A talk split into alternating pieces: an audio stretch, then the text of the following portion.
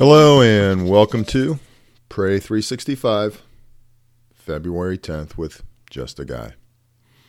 So today I just wanted to quickly go through something from 2 Samuel and also before we read that, um, to read something from A.W. Tozer. I was reading his introduction to Isaiah because we start Isaiah um, is our next book. But I was reading his introduction, and he says, To think God's thoughts requires much prayer. If you do not pray much, you are not thinking God's thoughts. If you do not read your Bible much, and often, and reverently, you are not thinking God's thoughts. And it's so true. I think about when I when I do not do those things. When I don't pray, I don't hear from him. I'm not talking to him. I'm not communing with him. And when I don't read my, my Bible, I'm definitely not hearing and understanding and thinking about him.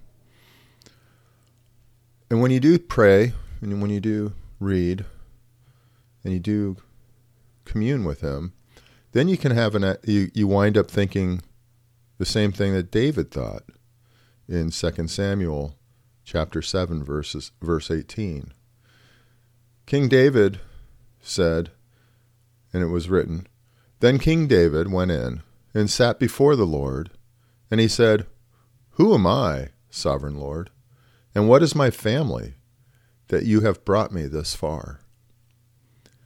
And David just talk to God all the time. He went into the temple. He talked to him in the fields. He saw him everywhere because David knew God. And he thought God's thoughts. And with that, let's go to God in prayer. Holy Father, I thank you for today. I am so grateful for who you are, that you love us, you know us, and you still love me after knowing me. You made me, and you know my shortcomings and my strengths. And Father, I'm so thankful for Jesus, for the sacrifice and the atonement and the grace that is provided through him. So, Father, I just ask, I ask, Holy Spirit, for you to come and to inhabit my heart, my body, my mind, my spirit today. May you please flow freely and be in charge. I ask, Lord, that I would be submitted to you, that my sins would be cleansed and forgiven, and that I would have a heart that is repentant, that is focused on you, and that is honest with its love for you. So, Lord, today I just pray that I would get to know you, that we would get to know you more completely, that you would be the focus today, that we would love you with all that we are, with our beings, love you completely, so we can love others as ourselves. Lord, I just pray as we open your word today, as we go about our day, that you would be for, foremost in our thoughts. That when I'm being petty or about to be petty, that you would stop me, remind me, show me of your mercy. So, Lord, again, I ask that today I would be a light on unto a, on a hill, that you would use me, use us to do your will. And Father, I lift up our families to you. I pray for special blessings on them today. As they go through their weekend, I ask that they would come across people who love you and know you. I pray you'd put in their path those who are on fire for you, but can speak in a way that touches them. That you would put in in their paths people who can speak to their hurts, speak to their strengths, speak to their their needs. I lift up my nephews who are struggling. And I pray, Lord, for your mercies to be upon them. I pray for all of our nephews and nieces who are struggling to make their way through the world, who are maybe struggling with drugs, depression, anxiety, or just being lost, not knowing which way to turn, finding themselves in difficult situations. And the same for our children. I ask, Father, that you would watch over them and protect them. Place your angels about them and keep them safe. May they truly feel your presence today. May our families know that you are walking with them today. May you, Holy Spirit, guide them. Touch their hearts, touch their minds, touch their bodies.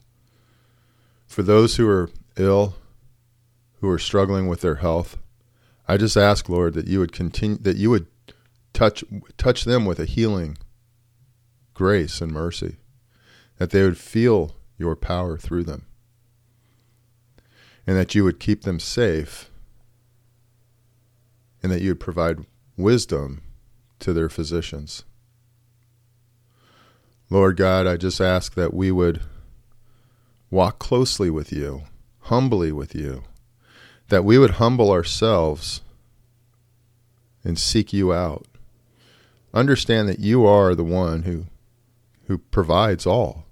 That you provide our daily daily food, our daily breath. And I just come before you uh, seeking your mercy upon us. For those who are struggling financially, I just pray, Lord, that you watch over them, that you would bless them with untold wealth. Lord, I just come before you also, begging for a revival in our nation. The United States has a large impact in the world. And as we're careening down a path of paganism and debauchery and evil, we have a senile president where they're making decisions for the world.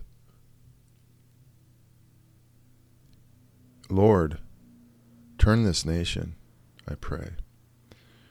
I pray for our president that you would heal him and put people in place who would listen to you and would know you.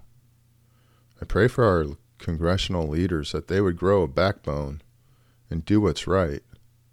As I read the first chapter of Isaiah, it reminds me of this land.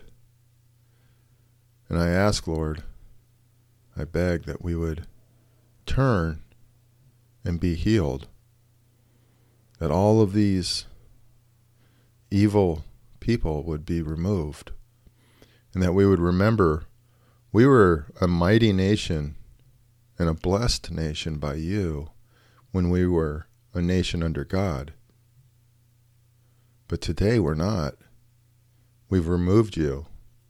And I pray that we would humble ourselves, Father, and get back to our roots of loving you, respecting you. Lord Jesus, please protect this land, guide us. May we have a revival across the United States. May we turn to you and may you forgive us and bless us. It's in Jesus' name I pray. Amen. Hey, thanks for joining me at Pray 365. I hope you have a great day.